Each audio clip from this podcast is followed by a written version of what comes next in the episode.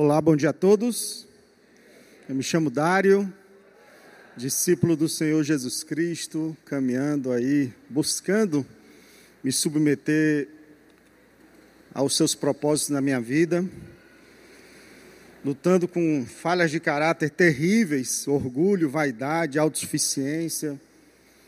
Quanta coisa, quanta coisa que que às vezes me aprisiona, mas o Senhor tem tem ido ao meu encontro, ele foi ao meu encontro, ele me resgata e ele me, me ensina uma maneira nova de viver. E mais do que ensinar, ele habita em mim e me impulsiona a agir diferente. E hoje eu posso estar limpo dos meus maus hábitos, dos meus vícios, só por hoje, na dependência desse Senhor Jesus Cristo. Amém? Meus irmãos, eu vou convidar vocês agora para a gente abrir as nossas Bíblias no livro de Jeremias, no capítulo 29. Se você quiser ficar de pé e puder, esticar um pouco as pernas, a gente vamos ler aqui é, 14 versículos desse livro precioso. Esse profeta, o profeta Jeremias, profeta à nação de Judá, que nas, esse profeta nasceu ali por volta do ano 650. Quando ele nasce, as dez tribos do norte já tinham sido varridas do mapa ou seja, tinham caído para o Império Assírio, que faz ali todo o processo de miscigenação.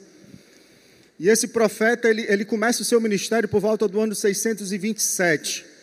E ele perpassa cinco reinos, cinco reis de Judá. Né? O rei Josias, o rei Jeoacás, o rei Jeoaquim, o rei Joaquim e o rei Zerequias. Então, é, Jeremias passa por todos esses reinados durante o seu ministério profético. E durante é, esse ministério é onde ocorre exatamente a deportação do povo judeu para o exílio babilônico. E, esse, e essa deportação acontece em três etapas. A primeira acontece lá por volta do ano 605. Nabucodonosor entra, invade Jerusalém, e ali ele torna o rei Jeoaquim o seu vassalo. Está escrito lá no, no, primeiro, no segundo livro de Reis, no capítulo 24. E ali ele torna aquele rei vassalo e já leva alguns dos judeus, poucos mais alguns desses judeus, para o exílio babilônico. E dentre esses judeus está o profeta Daniel, os seus três amigos lá, é, Ananias, Misael e Azarias, mais conhecidos pelo nome que Nabucodonosor dá a eles, Sadraque, Mesaque Abidinego, como deu também para o profeta Daniel, Beltesazar. Então, essa é a primeira leva, uma leva pequena. E aí tem a segunda leva, que é em torno do ano 597. Essa, por quê? Porque o rei Joaquim, o que, que ele faz? Ele se rebela contra Nabucodonosor, tenta fazer ali um, um, uma aliança com os egípcios, mas na realidade ele traz para si mais conflitos, conflitos com os babilônios, conflitos com os arameus, os moabitas, os amonitas. E ali nós temos a segunda, a, Nabucodonosor invade novamente Jerusalém. E ali essa leva de deportação é maior, em torno de 10 mil judeus são levados, e o templo de Jerusalém é saqueado, levando muitos utensílios ainda da época do rei Salomão. Então, é após essa deportação, essa segunda deportação, que nós estamos aqui no capítulo 29 do livro de Jeremias. Então vamos ler o que o Senhor nos fala através dessa passagem. Este é o conteúdo da carta que o profeta Jeremias enviou de Jerusalém aos líderes que ainda restavam entre os exilados, aos sacerdotes, aos profetas e a todo o povo que Nabucodonosor deportara de Jerusalém para a Babilônia isso aconteceu depois que o rei Joaquim e a rainha mãe, os oficiais do palácio real, os líderes de Judá e Jerusalém, os artesãos e os artífices foram deportados de Jerusalém para a Babilônia. Ele enviou a carta por intermédio de Eleazar, filho de Safã, e Gemarias, filho de Uquias, os quais Erequias, rei naquele momento de Judá, mandou a Nabucodonosor, rei da Babilônia. E a carta dizia o seguinte: Assim diz o Senhor dos Exércitos, o Deus de Israel, a todos os exilados que deportei de Jerusalém para a Babilônia: construam casas e habitem nelas, plantem jardins e comam dos seus frutos, casem-se e tenham filhos e filhas, escolham mulheres para casar-se com seus filhos e deem as suas filhas em casamento, para que também tenham filhos e filhas. multipliquem-se e não diminuam. Busquem a prosperidade da cidade para a qual eu os deportei e orem ao Senhor em favor dela, porque a prosperidade de vocês depende da prosperidade dela. Cabe ressaltar que essa palavra prosperidade aqui, do, do original, ela tem a ver com paz, com saúde, com bem-estar. Aqui não tem nenhuma referência a riquezas, a bens, a posses. Porque assim diz o Senhor dos Exércitos, a partir do verso 8 aqui, o Deus de Israel: Não deixem que os profetas e adivinhos que há no meio de vocês os enganem. Não deem atenção aos seus sonhos, ou aos sonhos que vocês os encorajam a terem. Eles estão profetizando mentiras em meu nome. Eu não os enviei, declara o Senhor. Assim diz o Senhor: quando se completarem os 70 anos da Babilônia, eu cumprirei a minha promessa em favor de vocês de trazê-los de volta para este lugar, porque sou eu que conheço os planos que tenho para vocês, diz o Senhor. Planos de fazê-los prosperar e não de causar dano, planos de dar a vocês esperança e um futuro. Então vocês clamarão a mim, virão orar a mim e eu os ouvirei. Vocês me procurarão e me acharão quando me procurarem de todo o coração. Eu me deixarei ser encontrado por vocês, declara o Senhor, e os trarei de volta do cativeiro. Eu os reunirei de todas as nações e de todos os lugares para onde eu os dispersei, e os trarei de volta para o lugar de onde os deportei, diz o Senhor. Aleluia. Senhor, glórias ao teu nome, Pai. Bendito seja o seu santo e poderoso nome. Nós somos gratos a Ti por essa manhã, por esse tempo juntos aqui, Senhor onde já louvamos o teu nome, já ofertamos a ti, pedindo, Pai, o teu direcionamento nesse momento, Senhor. Me coloco aqui, Pai, diante de ti, diante da tua comunidade, Pai, na dependência do teu poder, na dependência do teu espírito, Senhor. Não há em mim conhecimento algum que possa ser, Senhor Deus, transmitido aqui nessa manhã. Só a tua graça e o teu poder, só a tua palavra, Pai, que pode revelar a tua vontade. E é a ela que nós nos submetemos nessa manhã, Senhor Deus, pedindo que o Teu Espírito conecte os, os nossos corações, todos os nossos corações, ao Teu ensino, à Tua vontade e ao Teu propósito para cada um de nós. É em nome de Jesus que nós choramos, Senhor. Amém. Podem se sentar, meus irmãos. Meus irmãos, essa, essa, esse é um texto que vem falando muito ao meu coração. Ele fala sobre sonhos e planos. Palavras que são tão comuns no nosso dia a dia, são tão comuns no nosso vocabulário e revela muito do que a gente almeja, do que a gente busca. Os nossos planos e sonhos, eles geralmente eles justificam os caminhos que a gente quer percorrer, o que a gente quer alcançar. E a gente utiliza essas, essas palavras, esses termos, na realidade buscando atingir, alcançar aquilo que a gente projeta. E essa projeção traz na nossa mente a perspectiva de uma esperança, ou seja, rapaz, se eu alcançar isso que eu planejei, se eu conseguir isso que eu sonhei, vai me trazer sensação de realização, sensação de tranquilidade, de paz, às vezes até de segurança. Mas e para Deus? O que significam essas palavras? O que significa para Deus planos e sonhos? Será que Deus planeja alguma coisa? Será que Deus sonha alguma coisa?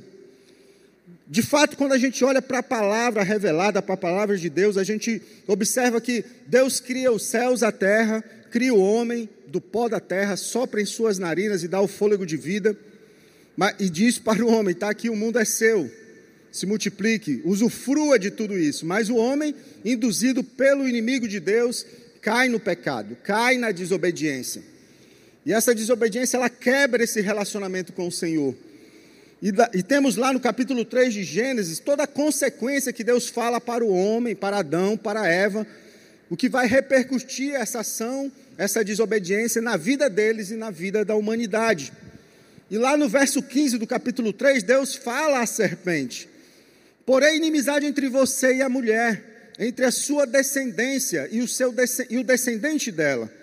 Este, o descendente da mulher, lhe ferirá a cabeça e você lhe ferirá o calcanhar.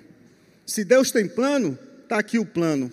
A profecia dita em Gênesis 3 e 15 revela exatamente o plano de Deus para a humanidade: plano de redenção, plano de restauração de todas as coisas, plano de restituir o plano original, aquilo que ele planejou inicialmente, que foi prejudicado pelo pecado. E a partir daquele momento nós vemos o Senhor pondo em prática esse plano. Só que ele não quer fazer isso sozinho. Não, tá, não estava no coração de Deus, nos sonhos de Deus, executar esse plano sozinho. Ele queria que a sua criação, que eu, você, nós fizéssemos parte ou façamos parte desse plano maior dele. E é interessante que está escrito lá no, no, na primeira carta do apóstolo Pedro, no, no capítulo 1, no verso 12, quando Pedro fala ali sobre sobre a palavra de Deus revelada aos profetas, dizendo que essa palavra não era para os próprios profetas, mas é, essa palavra alcançaria, essas profecias alcançaria a igreja primitiva como nos alcança hoje. E o que está escrito lá é o seguinte: a eles foi revelado que estavam ministrando, ou seja, aos profetas foi é, revelado que, que eles estavam ministrando, não para si próprios, mas para vocês, para a igreja primitiva, para nós hoje quando falaram das coisas que agora lhes foram anunciadas por meio daqueles que lhes pregaram o Evangelho pelo Espírito Santo enviado do céu. E o que é esse Evangelho? E o que é que foi pregado? E o que é que foi ministrado? O plano de redenção, o plano do Senhor. E no final do verso é engraçado porque ele fala assim: coisas que até os anjos anseiam observar. Eu acho que eu fico imaginando lá no céu, Miguel e Gabriel sentados tomando um cafezinho enquanto estão descansando ali dos seus afazeres e pensando, rapaz, como eu gostaria de levar essa mensagem de salvação, mas Deus confiou ela aos homens. E, eu, e, e os anjos se anseiam, eles ficam lá pensando, rapaz, eu quero ver isso acontecer. Como deve ser interessante isso acontecer? Mas de fato, por conta do pecado, a humanidade ela se afasta totalmente desse relacionamento com Deus e ela mergulha na corrupção e na desobediência, a ponto de o Senhor planejar a destruição total. Como assim? Ele planeja resgatar e agora está executando o plano de destruição, mas observa que ele sempre conserva um remanescente. E foi isso que ele fez com Noé, e é isso que a gente vê lá em Gênesis capítulo 6, no verso 12 e 13 que diz: Ao ver como a terra se corrompera, pois toda a humanidade havia corrompido a sua conduta, Deus disse a Noé: Darei fim a todos os seres humanos, porque a terra encheu-se de violência por causa deles. Eu os destruirei juntamente com a terra.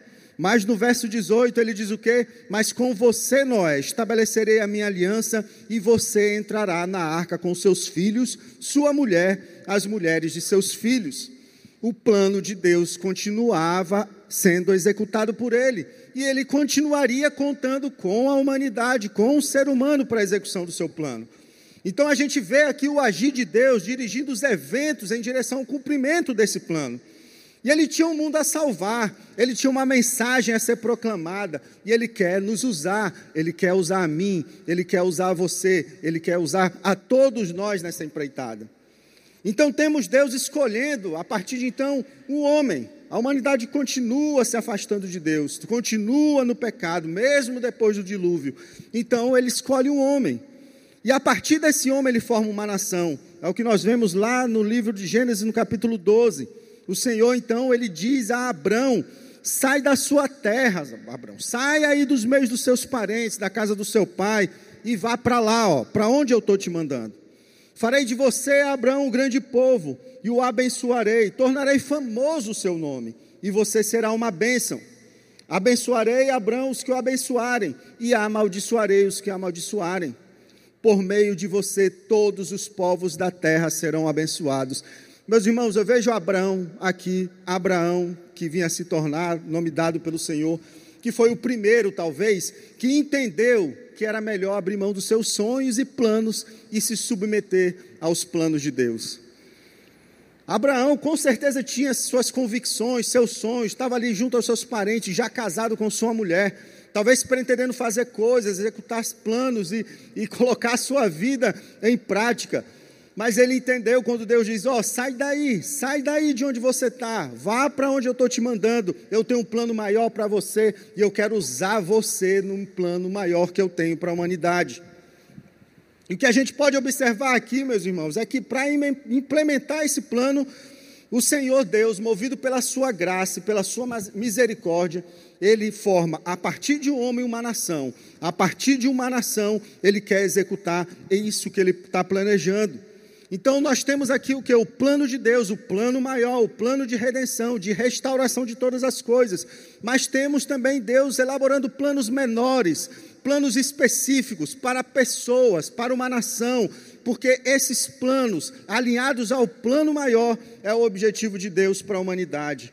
Ou seja, um plano maior, um plano de redenção, de alcance, aquele que alcança, aquele que nos tira da condição do pecado e da, e da, e da justiça divina, que nos levaria para o inferno. Mas Deus, diante desse plano, Ele estabelece planos menores, olhando para a minha vida, olhando para a sua vida, entendendo o que nós necessitamos para o nosso dia a dia, mas tudo isso alinhado à Sua vontade. Um plano geral, planos específicos. Então nós temos passada a história ali dos patriarcas no livro de Gênesis, temos o povo que é levado para o Egito e ali se torna escravo, e nós temos Deus revelando eh, para esse povo o seu plano maior, lá em Êxodo, no capítulo 19, versos 4 a 6. Agora, vocês viram o que fiz ao Egito, e como os transportei sobre as asas de águia e os trouxe para junto de mim. Agora, se me obedecerem fielmente e guardarem a minha aliança, vocês serão o meu tesouro pessoal dentre todas as nações. Embora toda a terra seja minha, vocês serão para mim um reino de sacerdotes e uma nação santa. Essas são as palavras, Moisés, que você dirá aos israelitas. Então, quando a gente olha para a história do povo de Israel, a gente percebe claramente Deus conduzindo aquela nação em todos os momentos. Um país ali, meus irmãos, encravado entre três continentes. É, é, é, quando eu olho para aquele local, para a Palestina, é como se fosse o centro do mundo. Eu acho que estrategicamente escolhido por Deus, porque dali a palavra de Deus, o agir de Deus, o plano de Deus iria irradiar para todo mundo. Ásia, Europa, África e todos os demais continentes. E quando eu olho para esse mapa aqui, eu vejo, meus irmãos, nós, como igreja de Jesus, a cada domingo nos reunimos aqui, nos enfileiramos em trincheiras, nos reunindo aqui, ó, saindo do, da entrada da cidade para irradiar a graça e o poder de Jesus, e irradiar esse plano de salvação para toda a nossa cidade, para todo o nosso estado. Isso revela, meus irmãos, é essa, essa, esse cuidado de Deus com a nação de Israel. Isso revela o que? Revela os planos do Senhor de cuidar de nós, de cuidar daquele povo. Ele, levou, ele os levou para um lugar aonde, que, aonde manava leite e mel. Ou seja, apesar de Deus ter um plano de salvação, um plano maior, um plano de redenção, Ele quer cuidar de nós, Ele quis cuidar desse povo. Ele levou para um lugar onde Ele diz, em, algum momento da palavra: Ó, oh, eu estou levando para um lugar onde vocês vão comer o que vocês não plantaram, onde vocês vão beber daquilo que vocês não produziram. Isso é plano de Deus, o cuidado de Deus comigo, com aquela nação, e isso repercute na minha vida e na sua. Mas esse cuidado de Deus, esse plano específico, ele não tem um fim em si mesmo. Ele não tinha um fim somente na nação de Israel. Isso fazia parte para aquela nação irradiar para o mundo, para mostrar para, para o mundo o poder de Deus, o poder de restauração que ele queria manifestar em, em todos e em todas as coisas. Mas o que a gente tem no desenrolar da história, mesmo diante grandes eventos, grandes sinais e prodígios que o Senhor fez aquela nação, abre o mar vermelho, e o povo no deserto, cai pão do céu, chove carne, entrega a terra, passa pelo rio Jordão com os pés secos, mesmo diante, diante disso tudo, o povo não obedeceu, decidiu desobedecer. Então o Senhor ainda permite a presença de alguns povos ao redor daquela terra, e é como se o povo de Israel olhasse para o lado e se vislumbrasse com aquelas nações porque realmente era um povo mais desenvolvido, um povo mais evoluído, com maiores tecnologias, talvez, com, com, com um porte físico mais evoluído, como revela aquela passagem dos espias.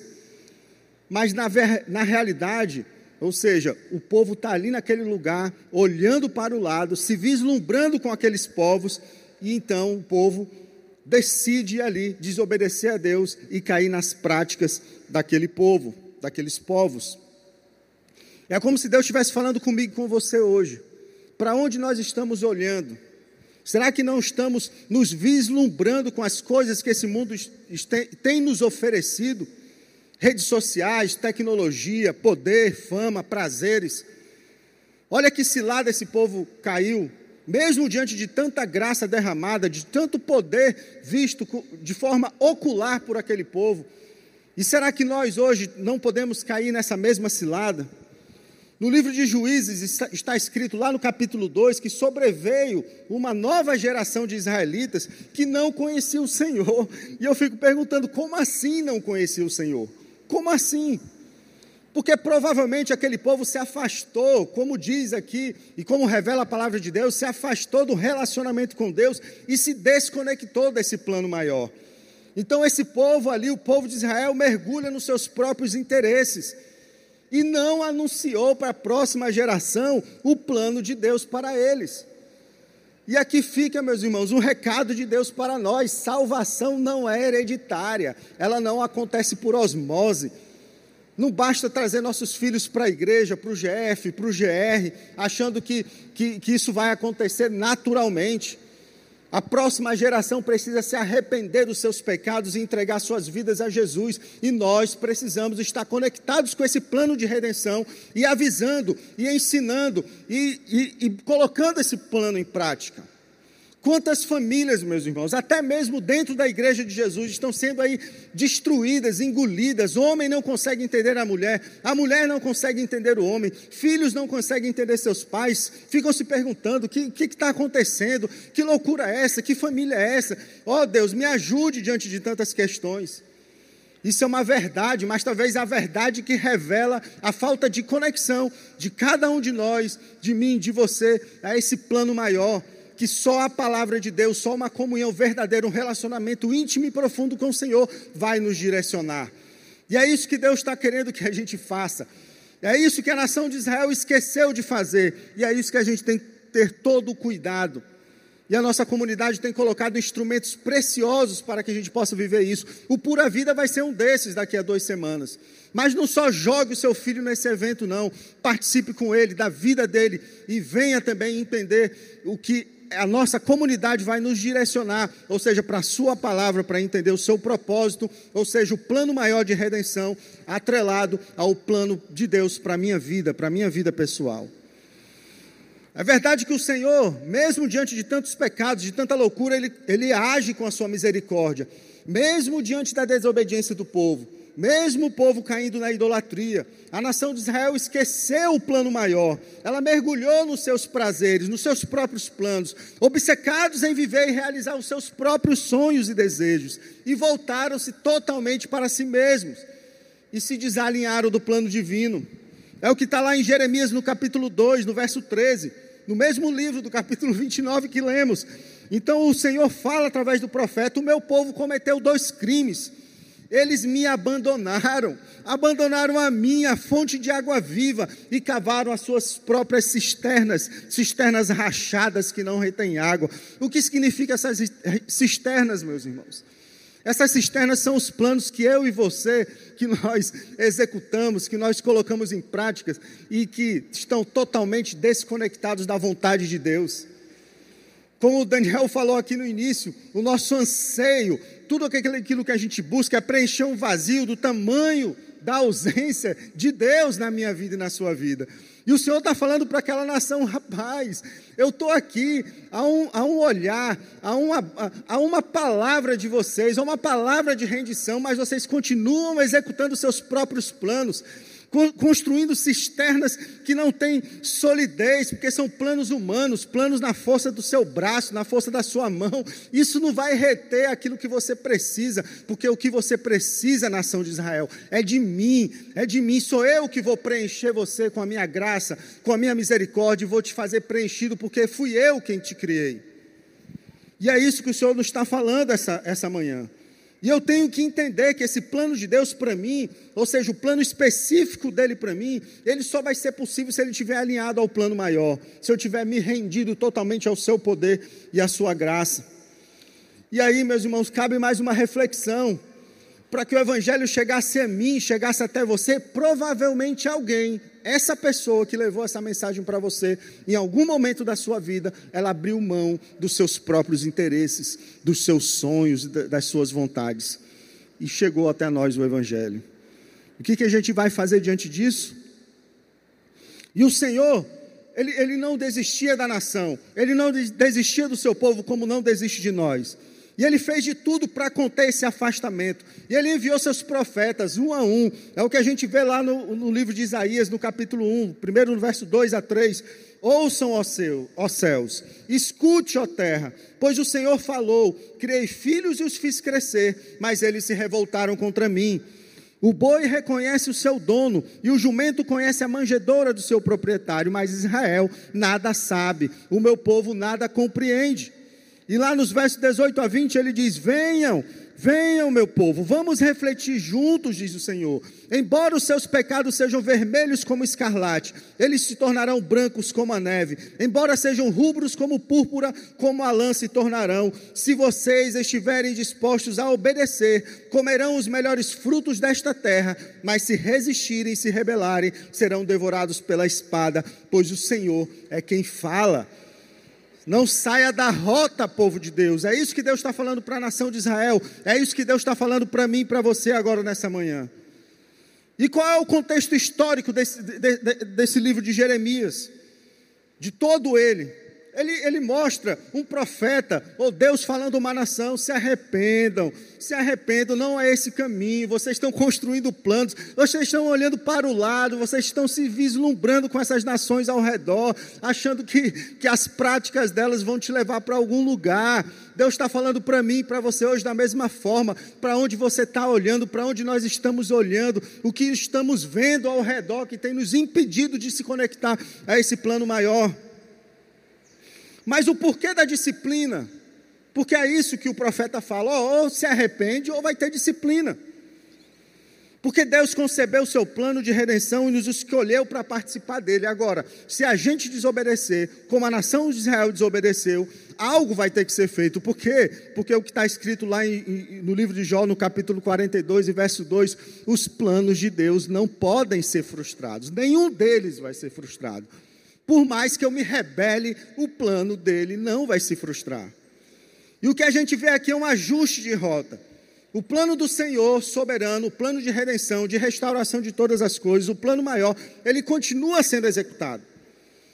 A nação de Israel, ela continua em desobediência, mas o Senhor continua insistindo a usar daquela nação para o seu mover. Mas tinha que fazer um ajuste. A desobediência e a idolatria afastaram o povo desse relacionamento com Deus. E Deus queria trazer de novo o povo para a rota. Isso é o que acontece comigo, isso é o que acontece com você quando nós queremos ser os senhores das nossas próprias vidas, senhores dos nossos próprios destinos. Sem o conhecimento de Deus e da Sua verdade, o que, que eu faço? Eu traço a minha rota, eu estabeleço os meus planos, eu busco realizar sonhos, e às vezes, até no fundo, no fundo, isso é, é até legítimo até, até com boas intenções. Mas na realidade, como a gente falou no início, o que a gente está querendo é suprir um buraco que é o tamanho da ausência de Deus na minha vida. E olha que diz o profeta Jeremias também no capítulo 17, no verso 9: o coração, ou seja, as minhas vontades, a minha consciência, o meu braço, ele é mais enganoso que qualquer outra coisa. A sua doença é incurável. Quem é capaz de compreender? O que Deus está falando aqui que não adianta. Você acha que você tem entendimento? Você não tem, cara. Não adianta insistir nesse teu plano, vai ser barca furada. Vai te levar para a desgraça se já, se já não te levou. E aí então eu vou, meu irmão, de sonho em sonho, de objetivo em objetivo, de plano em plano, até perceber que nada disso vai ser suficiente para me trazer alegria ou satisfação. Porque é o que diz o Senhor, porque sou eu que conheço os planos que tenho para vocês, diz o Senhor. Planos de fazê-los prosperar e não de lhes causar dano, planos de dar-lhes um futuro e uma esperança. E muitas vezes, meus irmãos, a gente precisa realmente ouvir o megafone de Deus, a dor. E a dor é que vai nos fazer traçar uma nova rota. Porque eu preciso ao encontro, o Senhor precisa me chamar a atenção, e às vezes é só com a dor que isso vai acontecer. Para que eu me submeta ao Senhor, para que eu vá ao seu encontro, para que eu me submeta a um processo de restauração. Porque o Senhor, com a sua graça e misericórdia, Ele sempre vai nos receber e vai traçar uma nova rota. Então, se seu plano não deu, não deu certo, se seus sonhos não se realizaram, o Senhor está te chamando hoje, vem, eu tenho um plano para você. Se lembra, não é assim que a gente fala para aqueles que não são crentes? O Senhor tem um plano para você, o Senhor tem um plano para você. Isso é uma verdade. Agora, eu não posso, ao ir, depois de ir ao encontro com o Senhor, esquecer desse plano e achar que a minha vida vai ser conduzida por mim mesmo. Então a dor, às vezes, é necessária para Deus nos chamar a atenção para o seu plano maior, o plano de reconciliação. É o que diz o, o, o, Jó no capítulo 42, verso 5: Meus ouvidos já tinham ouvido a teu respeito, mas agora os meus olhos te viram. Jó já conhecia Deus, Jó já fazia ali seus sacrifícios, mas Deus permitiu a dor, Deus permitiu que ele perdesse tudo que ele tinha. E olha o que ele fala aqui depois de tudo isso: rapaz, eu achava que te conhecia, Deus, mas agora é que eu te vejo. Jó sofreu no início porque talvez não tenha entendido, mas olha o que ele fala lá no capítulo 19, verso 25, depois dessa revelação de Deus e de ter perdido tudo, ele já profetiza o plano maior de Deus ele já profetiza a vinda do Messias e fala: Meu redentor vive e que por fim se levantará sobre a terra. Era ali que ele estava começando a entender as coisas. Então, meus irmãos, a dor é o ajuste da rota. É o ajuste da rota que o Senhor está querendo fazer na minha vida e na sua vida para promover a nossa conexão, nossa reconexão com Ele, reconexão com o seu plano maior e os seus propósitos planos de Deus muitas vezes vai perpassar pela dor. Em Romanos 8 e 28, esse versículo, a gente ama falar esse versículo. Sabemos que Deus age em todas as coisas para o bem daqueles que o amam, dos que foram chamados de acordo para o seu propósito. Só que a gente só gosta de falar isso aqui quando as coisas dão certo, quando está tudo bem. Olha que coisa maravilhosa. Pensei que ia dar errado, mas deu certo. Todas as coisas cooperam para o bem, para o, o bem daqueles que amam a Deus. Meus irmãos, quando aqui diz todas as coisas, são todas as coisas. É o marido que não te satisfaz, que não te honra. É a mulher que não se submete a você. É o filho rebelde. É a dor da perda. É o luto. Todas, todas as coisas cooperam para o bem daqueles que amam a Deus. Não é só uma parte, não. E aí vamos à aplicação do texto. Nos versos 1 a 3, pode jogar aí na tela, não vou lê-los todos, mas o que é que diz esses versos 1 a 3 do capítulo 29 que nós lemos? Jeremias revela uma carta que o profeta enviou para o povo de Judá. E onde é que estava esse, povo? Estava no exílio, estava sofrendo, longe da sua terra, longe do seu templo, longe daquilo que ele mais prezava. Então o profeta Jeremias, ele fica sabendo que lá entre os exilados viviam profetas, ou seja, falsos profetas, que estavam enganando eles com uma mensagem de que, ó, tranquiliza, vai dar certo, já já a gente volta. Quem, não, quem, quem nunca escutou isso hoje, hein? Hashtag vai dar certo.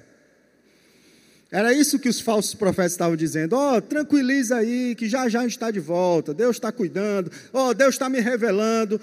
Nós vamos voltar já já. Só que o profeta Jeremias já sabia, na realidade ele já tinha falado lá no capítulo 25, verso 11. O Senhor já havia dito àquela nação: Não, não é assim não, são 70 anos.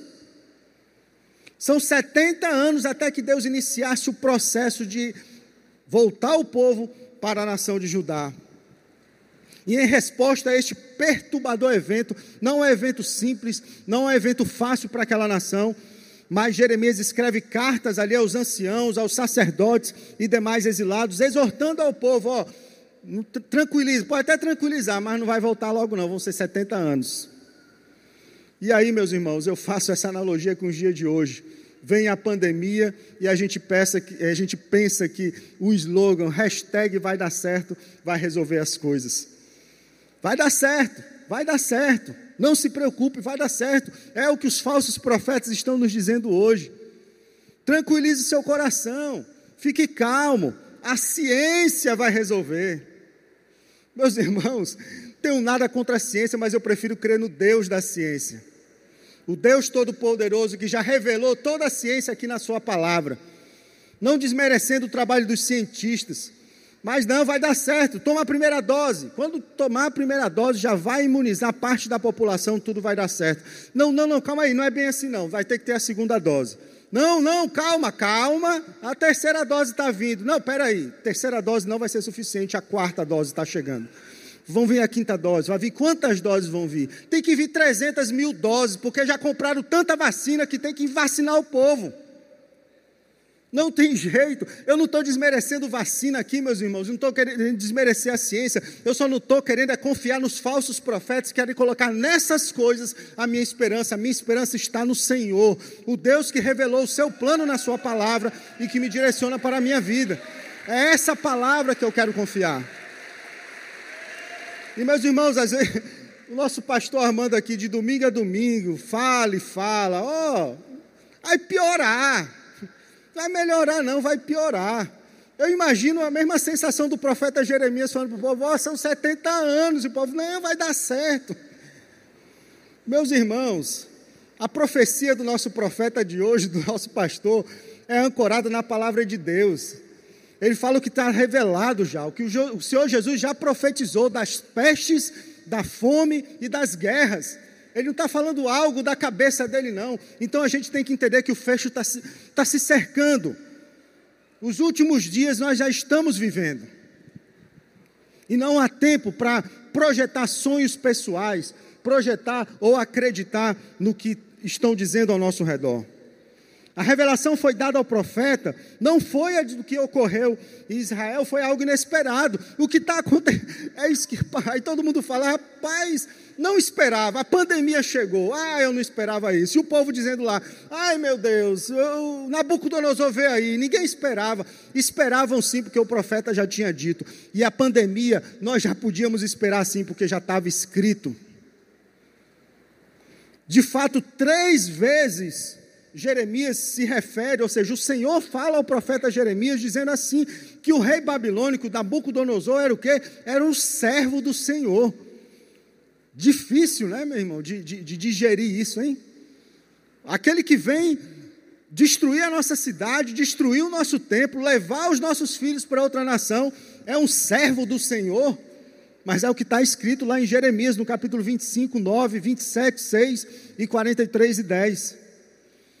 Será que a gente poderia conceber ou digerir aqui nessa manhã o Senhor falando assim: eu vou, eu vou enviar o meu servo coronavírus? Eu vou enviar o meu servo Vladimir Putin? Será que a gente conseguiria digerir isso? Meus irmãos, aqui eu não estou menosprezando as mortes pelo coronavírus ou as vítimas da guerra, não é isso. O que eu estou fazendo é uma analogia da palavra revelada ao profeta e aquilo que Deus fala através de nosso Senhor Jesus Cristo no capítulo 24 de Mateus: pestes, fome, guerras e rumores de guerra. É isso que nos espera. Então a carta é uma revelação direta, e nós temos do verso 5 ao 7, pode jogar aí na tela. É uma revelação direta do Senhor por meio do seu profeta. E me chama a atenção que ele diz em dado momento, lá no verso 7, ó. Oh, se multipliquem aí, cresçam e não diminuam. O que o Senhor está querendo dizer comigo aqui hoje, em relação a essa passagem? O Senhor me mostra que os planos de Deus, o plano maior dele, os planos dele para a minha vida, os sonhos dele para a minha vida, não estão desconectados do que está acontecendo ao meu redor. O plano soberano do Senhor, ele não está alheio ao que está acontecendo ao nosso redor. Na realidade, o Senhor quer que a gente seja, Ele tem planos de paz para a gente, então Ele quer que essa paz alcance tudo que está ao nosso redor. Então, o que o Senhor sonha e planeja para mim é que eu seja esse instrumento de paz dentro da minha casa, dentro do meu condomínio, na minha vizinhança, na minha, na minha cidade. Instrumento de paz, meus irmãos. Nós temos que ser instrumento de paz e nós não podemos ser juiz intolerante. É aquela, aquela linha tênue né, entre combater o pecado e não combater o pecador. Então é isso. A paz, a saúde, o bem-estar que me alcança, deve alcançar também todos que estão ao nosso redor. O Senhor não nos vai tirar desse mundo, é o que ele diz lá em João 17. Se lembra dessa oração de Jesus? Eu não rogo que, tire, que os tires do mundo, mas que os proteja do maligno.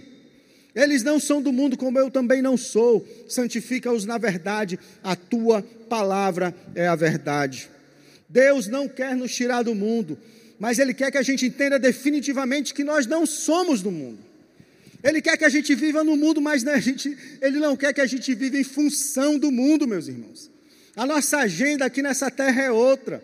Nossos planos não podem ser conduzidos por, pelo, pelos moldes e pelo padrão do mundo, é o que está escrito lá em Romanos 12, no verso 2. Nossos planos não podem ser conduzidos pelos padrões dessa era. E tudo que a gente viu até agora, meus irmãos, fundamentado aqui na palavra de Deus, nos adverte e nos mostra claramente que relacionar-se com Deus, entregar nossas vidas ao Senhor, não é acoplar os meus sonhos a uma nova religião. Muitas vezes eu começo a caminhar, a ter uma vida cristã, uma chamada vida cristã, onde que na realidade o que eu quero buscar ou fazer é utilizar de uma fé fingida, que baseada na, baseada na autojustiça, ou seja, ai Deus, como eu sofro, ai Deus, como eu mereço, olha o que estão fazendo comigo, na busca dos meus interesses, não foi para isso que Deus nos chamou. Porque quando a gente faz assim, o que a gente está querendo na realidade é tornar Deus sócio das nossas próprias vontades. Então eu estabeleço os meus planos, muitas vezes, ou na maioria das vezes, alheio ao plano divino de redenção, e eu fico diariamente, dia após dia, nessa busca insana de realização dos meus sonhos. Olha o que Jesus fala para os fariseus lá em Lucas, no, capítulo 16, verso 15. E ele lhes disse: Vocês são os que justificam a si mesmos aos olhos dos homens, mas Deus conhece os corações de vocês. Aquilo que tem muito valor entre os homens é detestável aos olhos de Deus. Então, meus irmãos, reavalie seus planos. Se o seu sonho, se os sonhos que estão no seu coração é aquilo que os homens valorizam muito, se eu fosse você, eu pegava esse sonho e jogava na lata do lixo, porque está claro aqui que aquilo que os homens valorizam diante de Deus é detestável. E aí vem meu processo, a minha vida. Quando, quando fui alcançado por Jesus, Deus começou a restituir algumas coisas, e eu comecei a me orgulhar, achando que tudo isso era eu que estava fazendo na força do meu braço. Deus falou: esse cara ainda não entendeu, vai ter que voltar, vai ter que cair de novo. Processo de recaída. Vá, lá estou eu e volto à lama do pecado novamente, até entender que não tem nada a ver comigo. É graça e misericórdia do Senhor para a minha vida. Então o Senhor me ergue novamente, começa uma caminhada, entendendo que agora vem tudo dele. Mas já que vem tudo dele, minha condição, de pecador ainda continua insistindo. Ah, tudo vem de ti, ah, eu reconheço, então me dê me dê, me dê isso, me dê aquilo. E eu começo a planejar, começo a sonhar, com base no meu entendimento, vislumbrado com o que está acontecendo ao meu redor. E começo a viver uma vida insana na busca dessas coisas. E o Senhor vai fechando as portas, impedindo o meu caminhar em certos caminhos, e eu sofrendo com isso. Por que sofrendo? Porque eu estou colocando, eu estou criando expectativas nesses sonhos que não tem nada a ver com a vontade de Deus para a minha vida. E o Senhor vai me cercando, vai me impedindo, e à medida que eu vou me frustrando, eu vou me chateando e vou me rebelando contra o Senhor, até cair aos pés dele, definitivamente entendendo de uma vez por todas que essa busca insana do tempo perdido, se não existe para Deus, não existe esse negócio de correr atrás do tempo perdido quando nós falamos dos planos de Deus. Assim como Jesus veio na plenitude dos tempos, o Senhor também nos alcança na plenitude dos tempos da nossa história. Deus não se atrasa, meus irmãos. Deus não se atrasa. Então é a partir de agora olhar para o passado para restaurar os relacionamentos, mas olhando para frente para aquilo que Ele tem preparado. E o que eu tenho percebido, o que eu tenho buscado agora, meus irmãos, é me livrar das distrações. Sabe o que eu entendi, rapaz? Tudo que eu sonho, tudo que eu planejo, tudo que eu penso, só me distrai, só me faz perder tempo e só me faz estar desconectado com o plano de Deus. Então eu preciso me livrar das distrações. E se a gente fizer uma pesquisa, uma pesquisa aqui ou em qualquer lugar onde a gente possa perguntar às pessoas, mas quais são os seus planos? Qual o seu maior plano? Eu acho que talvez a maioria das respostas vai ser assim: não, eu quero alcançar estabilidade financeira. A famigerada estabilidade financeira. Lá em Lucas, no capítulo 12, nos versos 18 a 20, fala a, palavra do, a parábola do rico insensato. Porque, meus irmãos, essa, essa estabilidade, ela se contrapõe à dependência. A dependência, ela requer instabilidade. Depender do Senhor não vai trazer estabilidade, não, meu amigo, mas vai trazer a tranquilidade, a serenidade para passar pela instabilidade. Então, essa, essa estabilidade financeira se contrapondo à, estabilidade, à, à dependência do Senhor. E ela é furada, porque quando eu alcanço um nível, meu amigo, com certeza eu vou querer o próximo nível. E vou alcançar o próximo nível. E aí eu construo um império. E aí eu me torno doutor, eu me torno conhecedor de tantas as coisas, de tantas coisas, conhecimento profundo de tantas as coisas, de tantas coisas, perdão. Mas quando eu olho para trás é terra arrasada. Construí um império, mas o meu casamento faliu. Construí um império, mas meus filhos se rebelaram, não querem conversa comigo. E se a gente continuar fazendo a pesquisa, vão vir mais outras coisas. Não, eu quero alcançar 10 mil seguidores na internet, a casa própria, o carro novo, a promoção, o sucesso da minha empresa. Foco, fé, Deus no comando. Quem nunca ouviu isso aí? Quando eu, quando eu leio essas coisas, eu fico logo arrepiado, todinho. Bate logo a um calafrio. A cilada das redes sociais. Meus irmãos, uma ferramenta onde eu busco seguidores para mim. Rapaz, vou nem dizer mais nada não. Não, mas eu estou usando a internet para falar das coisas do Senhor. Está apostando para o Senhor? É para a glória de Deus mesmo? Então por que está ansioso aí no que no estão comentando? Quantos likes você teve? Se aumentou ou não o número de seguidores? Meus irmãos, o diabo ele é astuto, ele age nas sutilezas. Ele não vai jogar um carro para cima de você na esquina para lhe matar, não. O que o, o que o diabo quer é fazer a gente se distrair. Pega o celular aí, olha lá. Posta, reposta. Like, comenta. Posta, reposta. Like, comenta. Quantas horas do dia? Quantas horas do dia? Quanta falta de conexão com a palavra de Deus, mas conectado com esse instrumento aqui, não falta tempo. Cilada, redes sociais, cilada, cilada cuidado, não estou dizendo para parar de usar. Eu já desativei todas elas do meu celular, não quero perder tempo. Não estou dizendo para você fazer isso, não, mas cuidado com a cilada. Um instrumento desse que quer glória para mim mesmo, olha o que Jesus fala no, no, no Evangelho de João, no capítulo 5, verso 44. Como vocês podem crer se aceitam glória uns dos outros, mas não procuram a glória que vem do Deus único? Quer glória na internet, meu irmão? O que Deus está falando, aquilo que, que Deus falou lá no início, que a gente viu, aquilo que é valorizado pelos homens é detestável diante de Deus. Quais os seus sonhos, então? Continua a pesquisa. A volta do meu marido, a cura do meu filho. E se a gente continuar estendendo essa pesquisa e ouvindo as respostas, todas elas, ou quase todas, vão se concentrar na busca da satisfação dos meus anseios pessoais.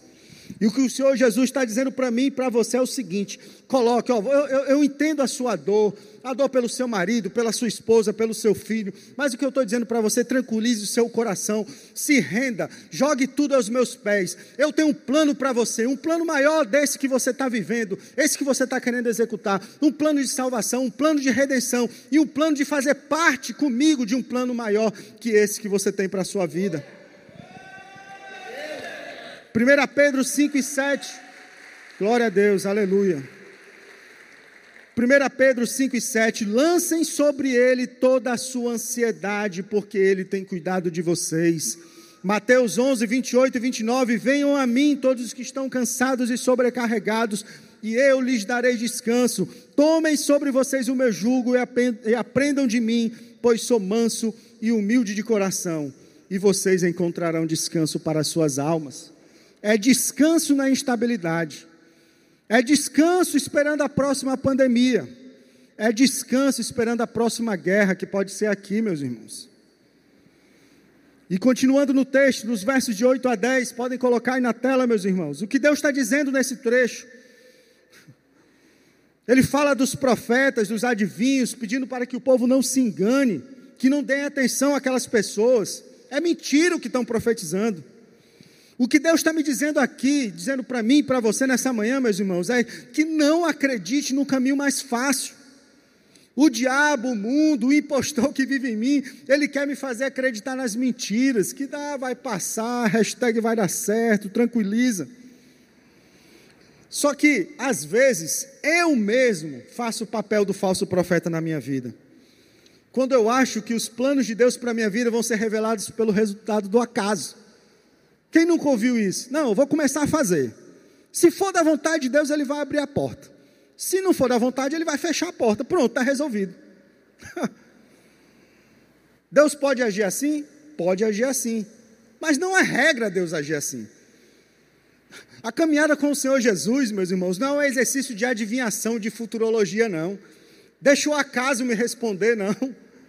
Tem princípios por trás, tem a palavra de Deus que já nos ensina em cada momento a decisão que a gente deve tomar.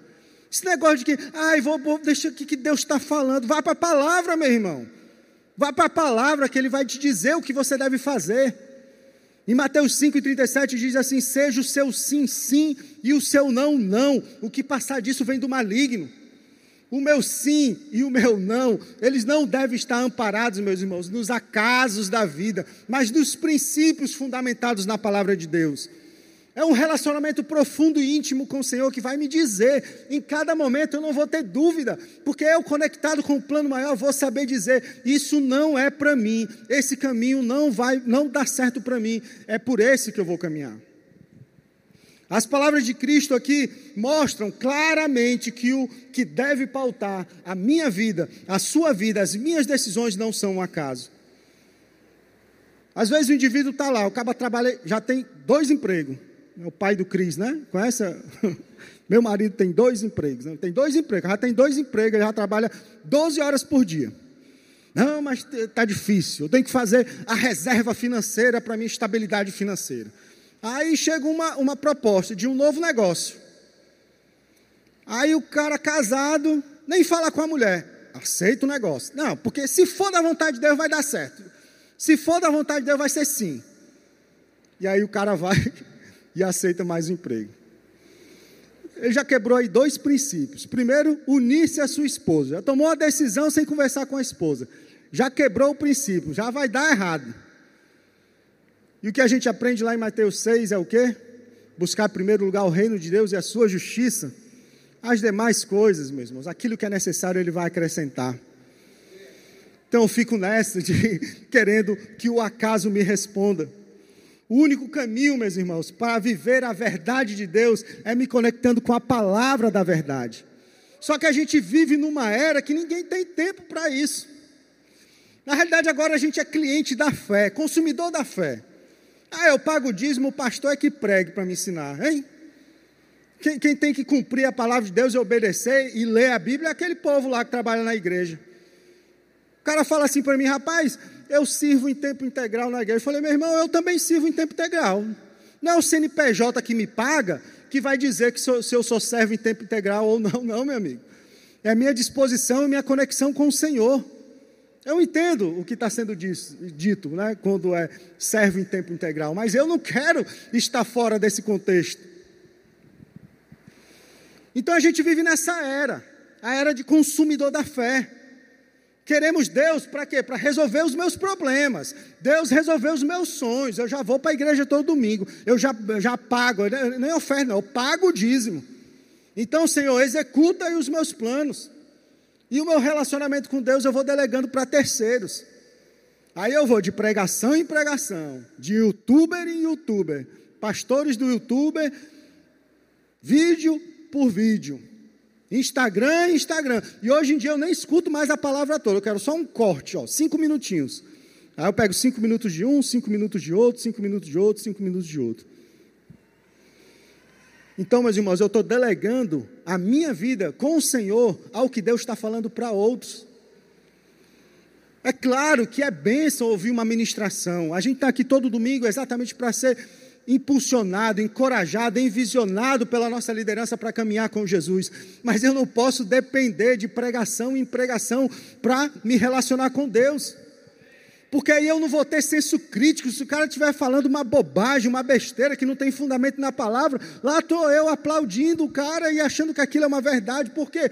Porque eu não estou conectado com o Senhor. Meus irmãos, eu vi um termo tão precioso. Nós precisamos ir ao encontro de Deus todos os dias, sentir o hálito de Deus através da Sua palavra aquilo que Ele está falando comigo, para mim, de forma específica, o meu plano, o plano que Ele tem para a minha vida.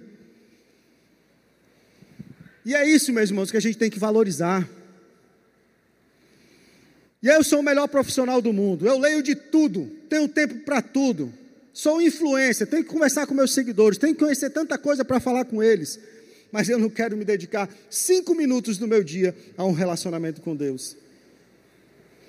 Eu, eu comparo esses cortes de vídeo que a gente vai, vai se alimentando todo dia, um por um, aquele alimento que assim, quando a gente pega a criança pequenininha, o que, que a gente ensina ela no, no alimento? Ó, vai mastigando, né? Começa a comer comida sólida, vai mastigando. Vai, mastiga, mastiga, mastiga. Processo de digestão que, tem que, que começa na mastigação. Aí começa a absorver os nutrientes, começa a crescer e começa a se fortalecer e começa a crescer. Tem pai que é tão cuidadoso que quer botar a comida todo dia no liquidificador, hein? Bate tudo lá e bota na boca da criança com medo dela se engasgar, hein? Não sabe o mal que está fazendo. E esses cortes, essas pregações, pregações por cima de pregações que eu vou buscando dia a dia na minha vida, na realidade é o alimento que eu não quero mastigar, eu quero engolir porque é mais fácil. Porque eu escuto dentro do carro, eu escuto aqui, eu escuto dali. Eu, eu, não, eu posso fazer três coisas ao mesmo tempo, inclusive ouvir a palavra de Deus. Não, meu irmão, não é para isso que Deus nos chama. E no verso 11, porque sou eu que conheço os planos que tenho para vocês, diz o Senhor planos de fazê-los prosperar e não de lhes causar dano, planos de dar-lhes esperança em um futuro. Parece loucura, né, meus irmãos? Acreditar nas palavras do profeta ali diante daquele momento momento de, de tanta turbulência. Como eu falei, saquearam o nosso templo, levaram os nossos filhos. Como acreditar nisso? É o caos do exílio, meus irmãos, comparado ao caos da, da minha vida e da sua vida. Como assim, Senhor? O Senhor tirou tudo de mim. Cadê minha mulher? Foi embora. Meu marido não está mais aqui. Perdi minha família. Como acreditar? Às vezes é preciso chegar nessa hora, às vezes é preciso chegar nesse momento, porque talvez vai ser nessa hora que a chave vai virar. Porque Deus sabe como agir com a gente, meus irmãos. Porque no meio da angústia e no meio do caos, é isso que acontece. Ele vai ao nosso encontro. E é o que ele disse que, que, que a nação de Israel faria, o, o povo judeu faria, que é o que está lá no verso 12 a 14 do capítulo 29. Então, depois do exílio, depois do sofrimento, depois da luta, eu entendo como é o coração de vocês. Então, depois disso tudo, é que vocês vão clamar a mim, vocês vão orar a mim, e vocês vão me ouvir, diz o Senhor. Vocês vão me procurar e vão me achar, quando me procurarem de todo o coração. Eu me deixarei ser encontrado por vocês, disse o Senhor, e os trarei de volta do cativeiro. Eu os reunirei de todas as nações e de todos os lugares para onde eu os dispersei, e os trarei de volta para o lugar de onde os deportei. O que nós queremos na realidade, meus irmãos? Faça essa pergunta agora para você. Eu quero esperar em Deus por quem Ele é, eu quero ir ao encontro do plano de Deus porque eu confio em quem Ele é, ou eu estou confiando somente naquilo que Deus pode me dar, no plano que eu já planejei para a minha vida. O que o Senhor nos mostra aqui é que talvez é necessário tirar aquilo que eu mais valorizo para eu poder ir ao encontro dele. Meus irmãos, 1 Coríntios 15, 19 se é somente para esta vida que temos esperança em Cristo, dentre todos os homens, somos os mais dignos de compaixão. Aonde está pautado o seu plano? É na Covid? É na guerra? É na crise? É na inflação? Quem determina os meus passos, meus irmãos, ou quem vai determinar os meus passos, não são as circunstâncias do mundo, mas é aquilo que Deus tem planejado para mim. Há maior prazer em dar do que em receber. O plano de Deus é de doação. Depois que Deus me alcança, meus irmãos, já não tem mais nada a ver comigo. Agora é o que Ele quer fazer comigo em mim e através de mim. E esse é o desafio para a gente aqui nessa manhã. Talvez você tenha criado planos ou, ou criou planos, planejou sonhos, buscando o quê? Buscando preencher o vazio da ausência de Deus na sua vida. E todas as conquistas que você teve, todas as coisas que você depositou sua esperança, sua confiança, não deram certo. E aí vem o que? Vem a frustração, vem a desesperança, vem a perda de sentido da vida. O que Deus está te falando hoje, eu tenho um plano para você. Então não vou deixar de fazer essa pergunta, meu irmão. Talvez você tenha ouvido falar de Jesus, ou venha vindo ouvir falar de Jesus ao longo dos dias, ao longo dos anos, e o que Deus está te chamando a vem, vem ao meu encontro, eu tenho um plano para você.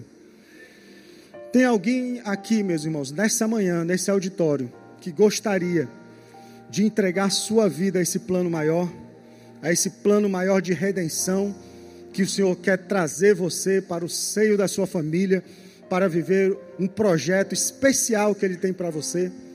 Tem alguém aqui nessa manhã? Se tiver alguém que queira aceitar o Senhor Jesus, esse plano de redenção, levanta a sua mão onde você está aí. Amém? Alguém disposto a se entregar ao plano maior de redenção? Amém. Aleluia. Amém. Glória a Deus. Aleluia, Senhor. Aleluia. Aleluia. E você, crente em Cristo Jesus, o desafio também é para você. Aonde você tem colocado os seus planos? Aonde você tem colocado a sua esperança? Talvez hoje, meus irmãos, seja um momento de renovação de aliança. E o Senhor te convida a esquecer dos planos que estão pautados na, nas coisas que o mundo tem nos oferecido e nos conectarmos definitivamente com o seu plano de redenção e salvação para a honra e glória do seu nome. Amém? Senhor, muito obrigado por esse tempo juntos como igreja, Pai. Tua palavra foi aberta, Senhor, e o intuito é que, Pai, que nós saiamos desse lugar, Pai encorajados, renovados, esperançosos em Ti para aquilo que o Senhor tem a fazer em nós e através de nós. Pai, que a Tua igreja compreenda cada vez mais, Senhor Deus, os planos que ela tem, que o Senhor tem para cada um de nós aqui presente, os planos que o Senhor tem para a Sua igreja, Pai, de avanço do Teu reino, de avanço do Teu evangelho, porque, Senhor Deus, as portas do inferno não irão de prevalecer, Senhor, ante ao caminhar da tua igreja, Senhor Deus, levando salvação para esse mundo caído. Te adoramos, Pai, e te agradecemos e fazemos isso, Senhor, no nome de Jesus. Glória a Deus, meus irmãos. Deus abençoe.